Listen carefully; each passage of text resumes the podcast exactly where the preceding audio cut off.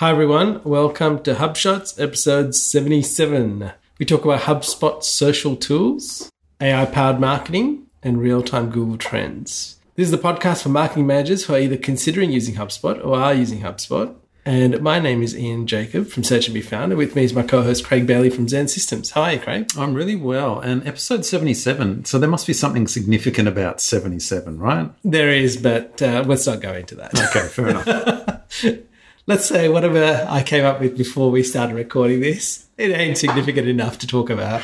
You can go and do a Google search uh, of your own, uh, listeners, about that. And speaking of Google search. Yes. In our inbound thought of the week, the search opportunity is, and this is taken from the Moz article we were talking about last week, which is the state of search and behavior revealed. And this is number six. It says, what percentage of clicks on Google search result go to maps slash local listings?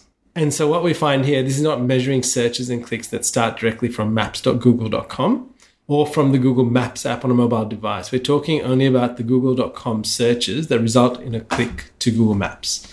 The number is zero point nine percent of Google search clicks, so just under one in one hundred. We know from the Mozcast and local packs that show up, around fifteen percent of queries are actually this search result. So, from thinking about this, action to take.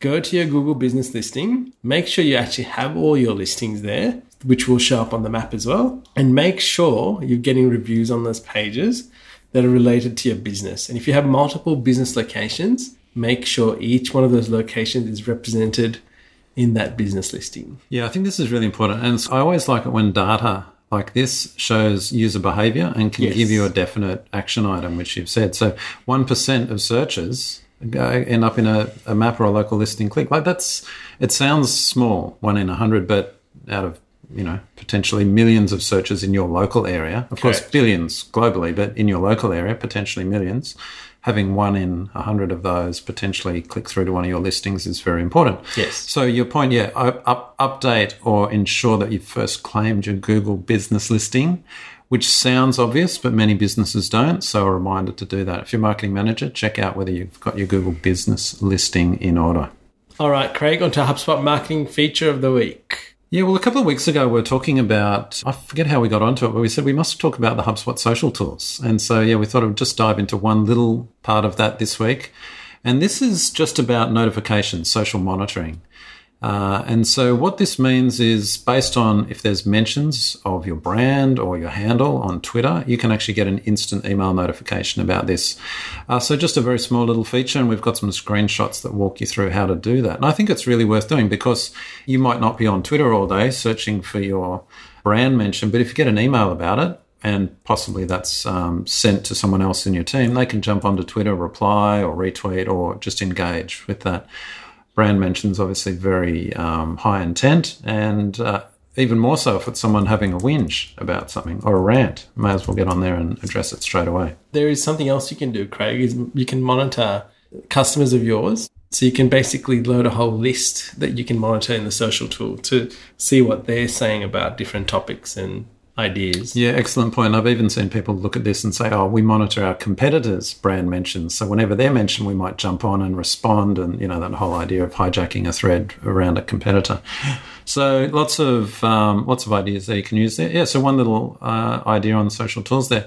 Worth mentioning also that they're putting a bit more focus on the social tools now, HubSpot. Yes, so I think in the coming weeks or months, hopefully in the coming weeks, we will get to see the new social tool. And this is really based around the social composer tool and the settings tool. So I'm actually looking forward to trying that out. Yeah, me too. And I'm... So Marcus Andrews, if you're listening, we would love to try it out. Yes, uh, because, and why do we mention Marcus? Because he was He's the in, product manager. He was, yeah, in that little video explaining, Correct. yeah. And also, there's a bunch of social tools in there. I, th- I think this is a little bit of a hidden gem within HubSpot. They, people don't actually realize some of the reporting available on the social tools, especially monitoring and then across channels. So I've just included one screenshot there of an example of um, some social reporting just on channels that are driving traffic and a graph and things like that. So worth digging into. It's actually a nice part of HubSpot. And as part of, you know, having this, one of the one of the main benefits of HubSpot that we always talk about is having that integrated suite of tools. And so social is part of it, and it uh, informs other areas as well. You track your social interaction with campaigns, and all tied all back to overall goals. Yes, excellent. On to our HubSpot sales feature of the week, Craig, and this is to do with email scheduling. In the sales tool, you can actually schedule emails to send at times your leads and customers will actually interact with your emails. Now, I, I liken this similar to Boomerang for Gmail, if you've used that, and I, I, I was using that prior to moving over to the HubSpot sales tool. And it's great for getting through a lot of responses and not bombarding people. So especially if I'm doing work really early or really late, I actually schedule things to go the following morning or later on during the day so that I get into the in front of customers when I want to get in front. So there's, there's two basic default options, which says tomorrow morning, tomorrow afternoon, and then a custom time and date. And obviously you choose your time zone and set it the time. So what, what's good about this is if you set your time zone differently, so you communicate with somebody in a different country, it's actually probably a good way to get in front of them at the right time as opposed to just clicking, oh, I'll send that now, and it ends up at three a.m. in their mailbox and they've got, got no idea. So there's another way to use that. Yeah, good point. Really good feature. All right. Now, last week we had an update from Sequences, Craig, and we started a little test between you and me.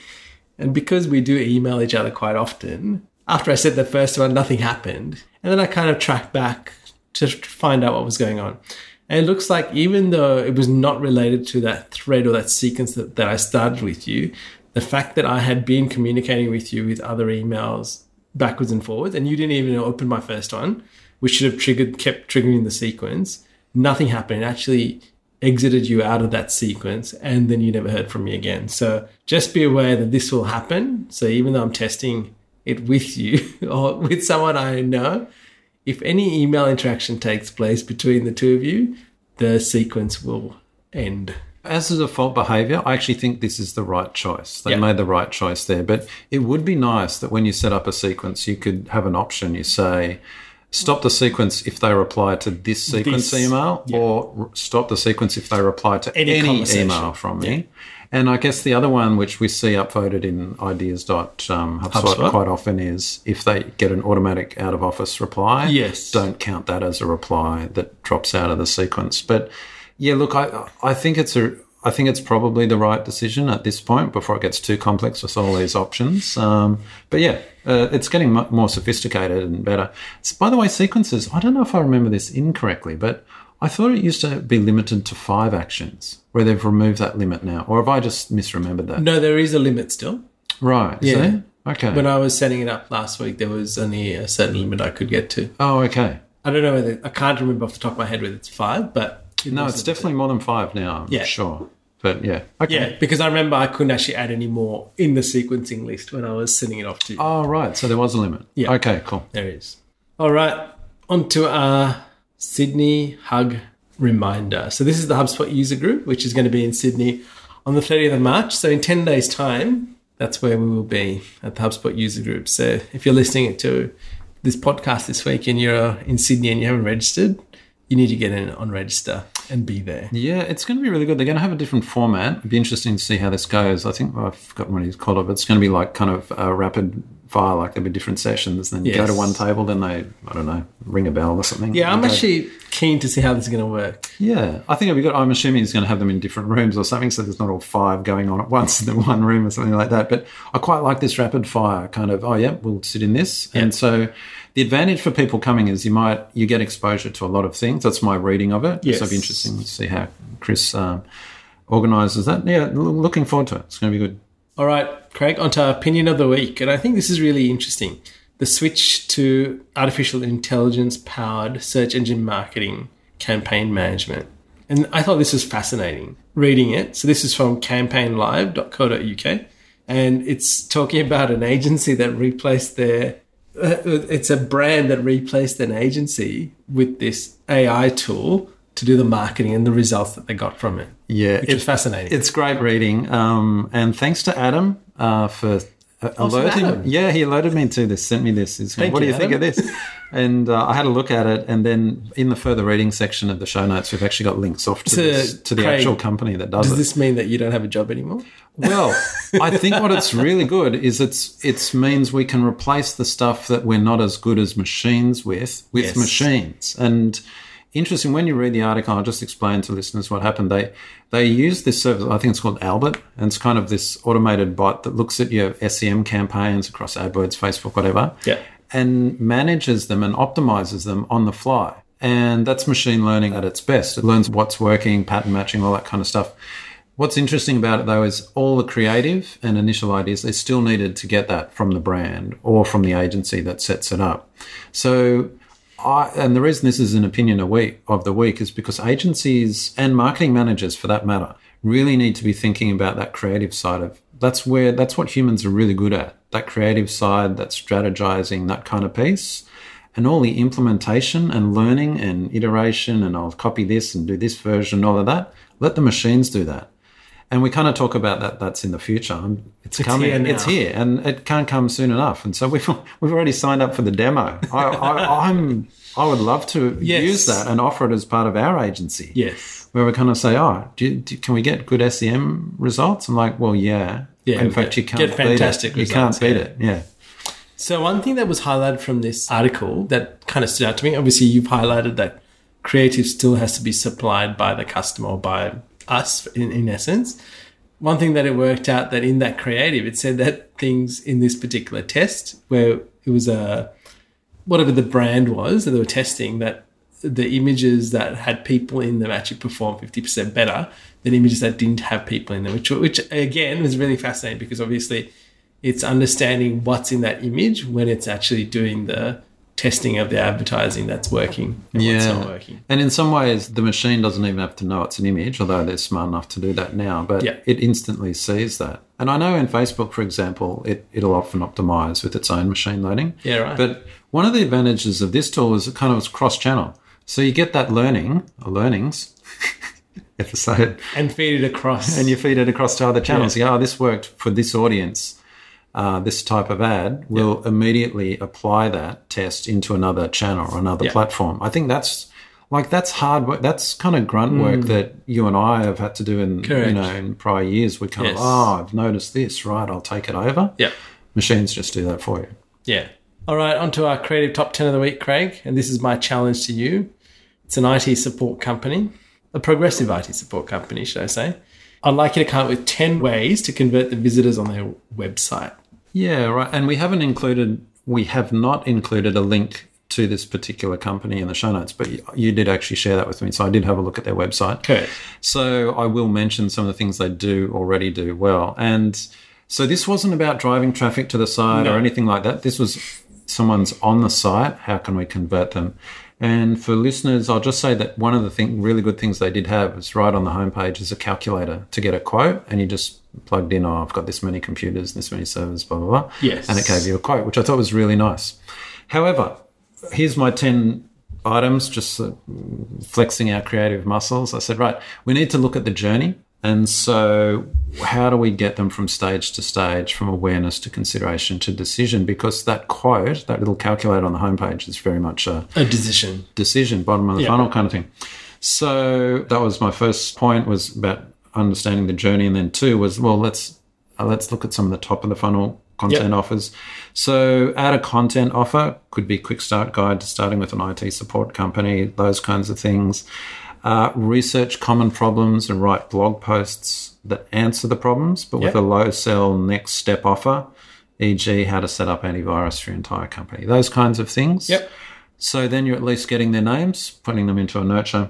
Add slide-ins to all blog posts, uh, tailored based on blog post topics. So I think some of the posts I saw were quite good. They were top of the funnel, yep. answering questions. Others were very much about decision stage, so yes. your lead flow there would be different. Yeah.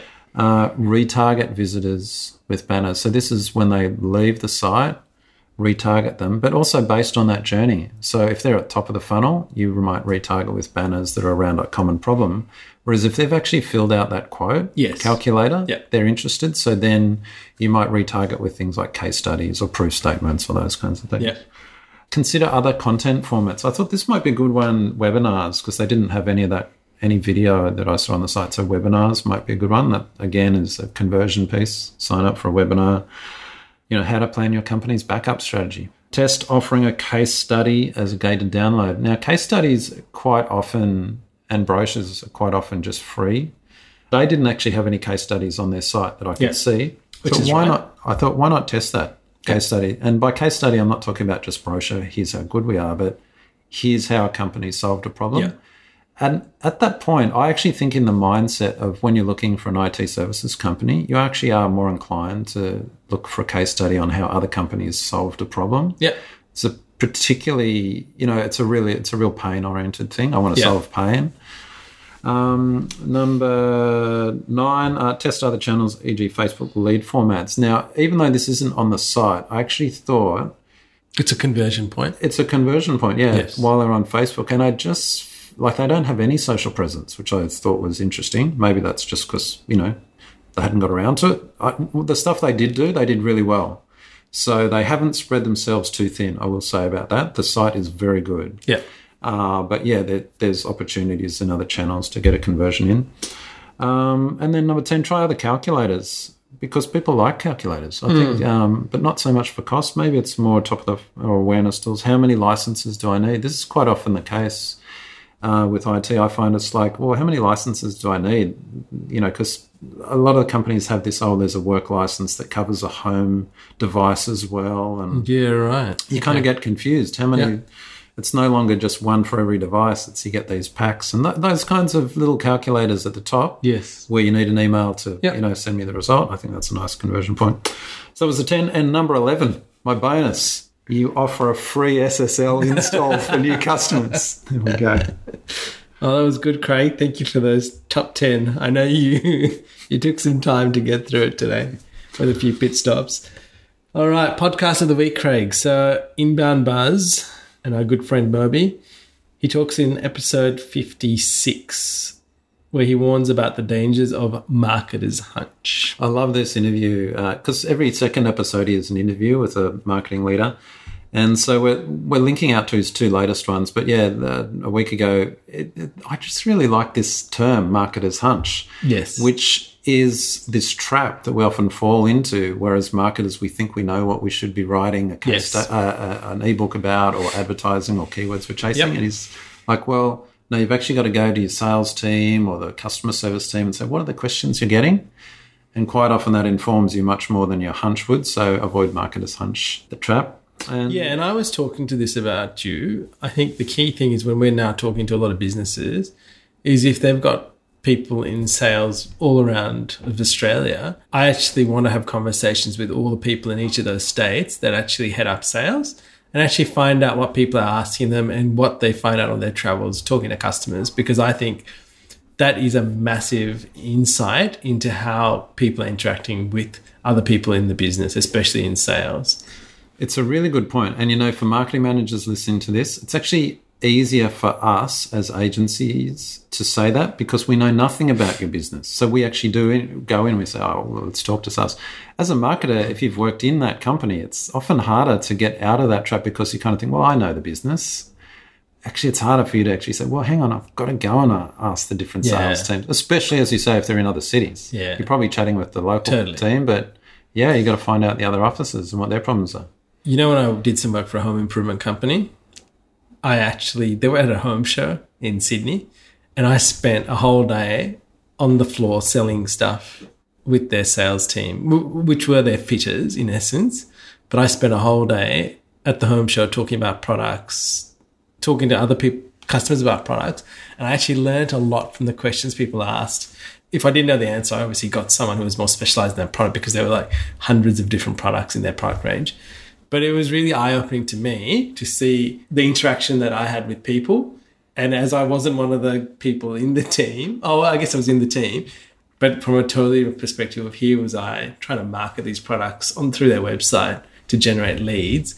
And these are the guys who are fitting them on a day-to-day basis. So yeah, good point. And, you know, you, you were telling me something earlier, which I just remembered, where you said you actually monitor the lead notifications that come yes. in, because you notice for one of your customers that quite often the questions coming in were, oh, can people I, want data sheets. Can I get a data sheet for this? But, of course, marketing, they, they never actually analysed the leads coming in that would just flick straight through to sales, or it's just in a database. But just by taking the time to read those questions, you actually got a really good insight.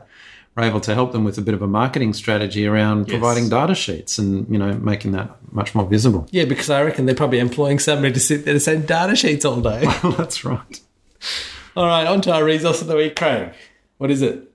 Google Trends. You know, it's a little while since I've been into Google Trends. You highlighted this. I can't believe it's almost in real time now. Yes, and so what were the up-to-hour trends you found today, Craig? Oh, what were we looking at? I think there was something about Bert Newton. Bert Newton, yes. Important information there. He had pneumonia there. Or something. Yeah, I hope you're getting better, Bert. For our American listeners, Bert Newton, a bit of an Australian icon, he actually, is. yeah.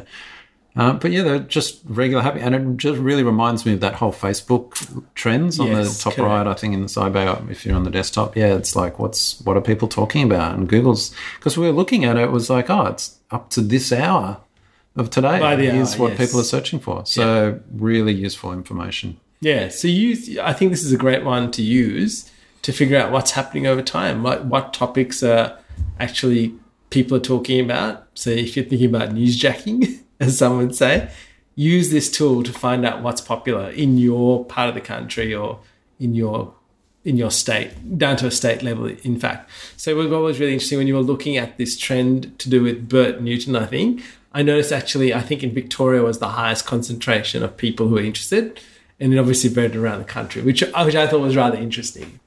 All right, on to our quote of the week, Craig. This is from a book you're reading, Tony Robbins, or Anthony Robbins.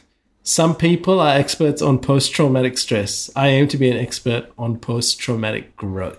Yeah, look, I love this quote, and uh, totally not related to marketing or anything. And, you know, if, if you'd asked me a couple of years ago about Anthony Robbins, and I think he wants to be called Tony Robbins these days. Oh, really? Yeah, I think he's, I'm not sure why, but um, I would have said, first I would have made fun of him. Yes. Then I would have made fun of anyone that went to, went to or read one of his books, right? Because I think I think is there's a time and a place for everything, right?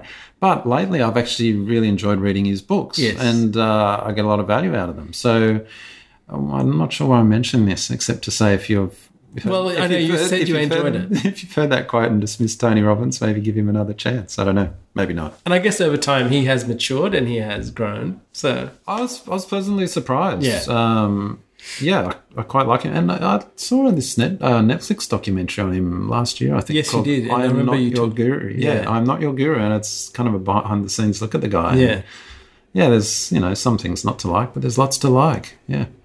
All right, and finally on to our random thought of the week, Craig, and this is by Seth Godin. And this is one of his latest blog posts. It says, three simple and difficult steps. Get smarter, learn something new and difficult and valuable. Learn it today and continue to learn it tomorrow. Solve interesting problems. Ignaz Semmelweis saw the same problem that others saw, but he took responsibility and solved it. Now, this is a, there's a link to an article, so have a read of it. It's, you must read this. It's a ten-minute read, but it's wonderful. Read that. And then he, then um, Seth says, care more. This takes guts because it means you'll have to do something. If you can invest in these three assets, what happens to your leverage, your value, and your choices? There are people who then who cut corners better than you, work more hours than you, and certainly work cheaper than you. But what would happen if you became the person who was smarter, better at solving problems, and cared the most? And there endeth the blog. I love Seth. All right, guys, that's it for another week. Please join us on our WhatsApp group and on our Facebook group. And if you've got any pressing questions, please share it in the Facebook group. That we, we had have. a good question about lead flows in the, we did. in the group this week. So, yeah, yeah, thanks for that. So let's keep it vibrant and happening. And if you've got any creative top tens you want to see happen, let us know every Monday and we will flex our muscles, Craig, and try and answer puny those those though those muscles are. We want to grow them. All right. Until next week, Craig. Catch you later, Ian. Hey there. Thanks for listening to this episode of HubShots. For show notes and the latest HubSpot news and tips, please visit us at hub shots dot com.